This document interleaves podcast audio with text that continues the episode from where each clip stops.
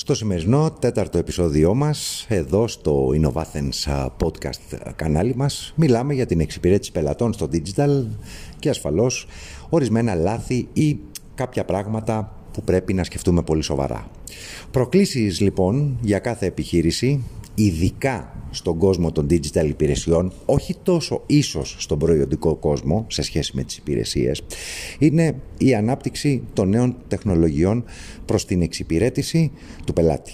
Κάτι πάρα πολύ σημαντικό, το σύγχρονο μάρκετινγκ έχει επενδύσει πάρα πολύ, αλλά καλός ή κακός, τα λάθη και κάποιες δυσκολίες στην εξυπηρέτηση των πελατών ό,τι αφορά υπηρεσίες αγοράς. Φανταστείτε, έχω ένα e-shop που πουλάω προϊόντα. Η υπηρεσία είναι το να φτάσει το προϊόν στον πελάτη.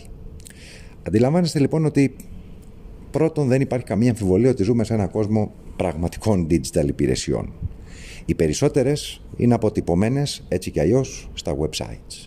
Η διεθνής τάση, η ανάπτυξη νέων τεχνολογιών, η πανδημία COVID που έχουμε, ακόμα και σήμερα που μιλάμε, αλλά και πάρα πολλοί άλλοι παράγοντες, ήταν δεδομένο ότι θα έφεραν αυτή την ανάπτυξη.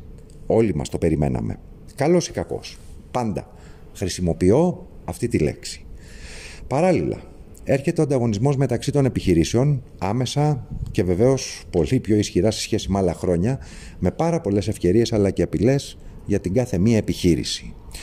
Κατά πόσο έχουμε αναπτυχθεί ή έχουμε αναπτύξει ανταγωνιστικό πλεονέκτημα, είναι σίγουρα μία άλλη κουβέντα. Θα τη δούμε βεβαίως μέσα από τα Innovathens podcast στη συνέχεια των σεζόν αλλά και των επεισοδίων μας.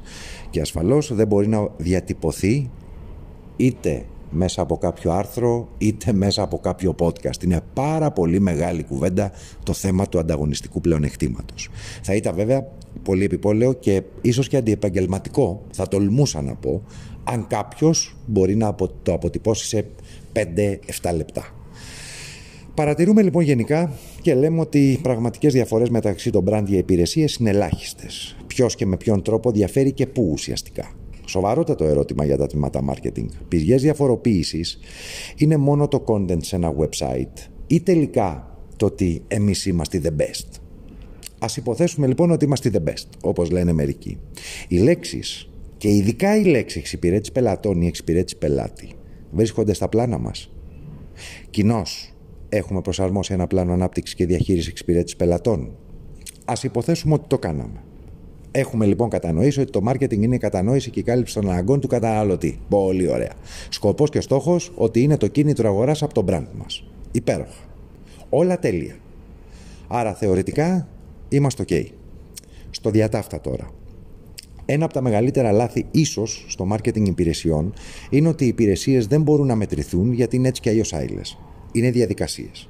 Αυτό είναι και το μεγαλύτερο λάθος για ορισμένους όσον αφορά το client experience.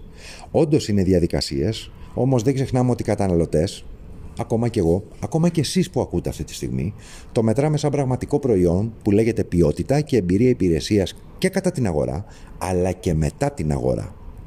Ουσιαστικά λοιπόν στον χώρο των υπηρεσιών, η εκπαίδευση είναι πολύ σημαντικό για όλους τους εργαζόμενους και είναι ένας κρίσιμος παράγοντας για τη δημιουργία ικανοποίησης και αξιοποίησης του εκάστοτε πελάτη, του ήδη υπάρχοντα και βεβαίως του υποψήφιου.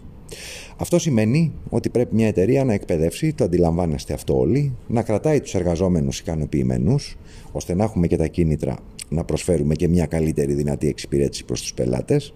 Άρα το μάρκετινγκ υπηρεσιών να παρουσιάζει ιδιαιτερότητες που δεν υπάρχουν ενδεχομένως στο μάρκετινγκ προϊόντων.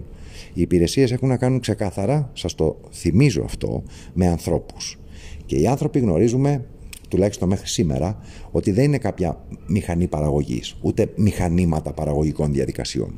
Άρα επενδύουμε στην ανάπτυξή μας, στα digital skills μας και δεν ξεχνάμε ότι η εξυπηρέτηση πλέον γίνεται και ψηφιακά. Αυτό ισχύει για όλους τους κλάδους και τελικά αυτή είναι και η μεγαλύτερη δυσκολία στις υπηρεσίες, αλλά ταυτόχρονα και η μεγαλύτερη πρόκληση.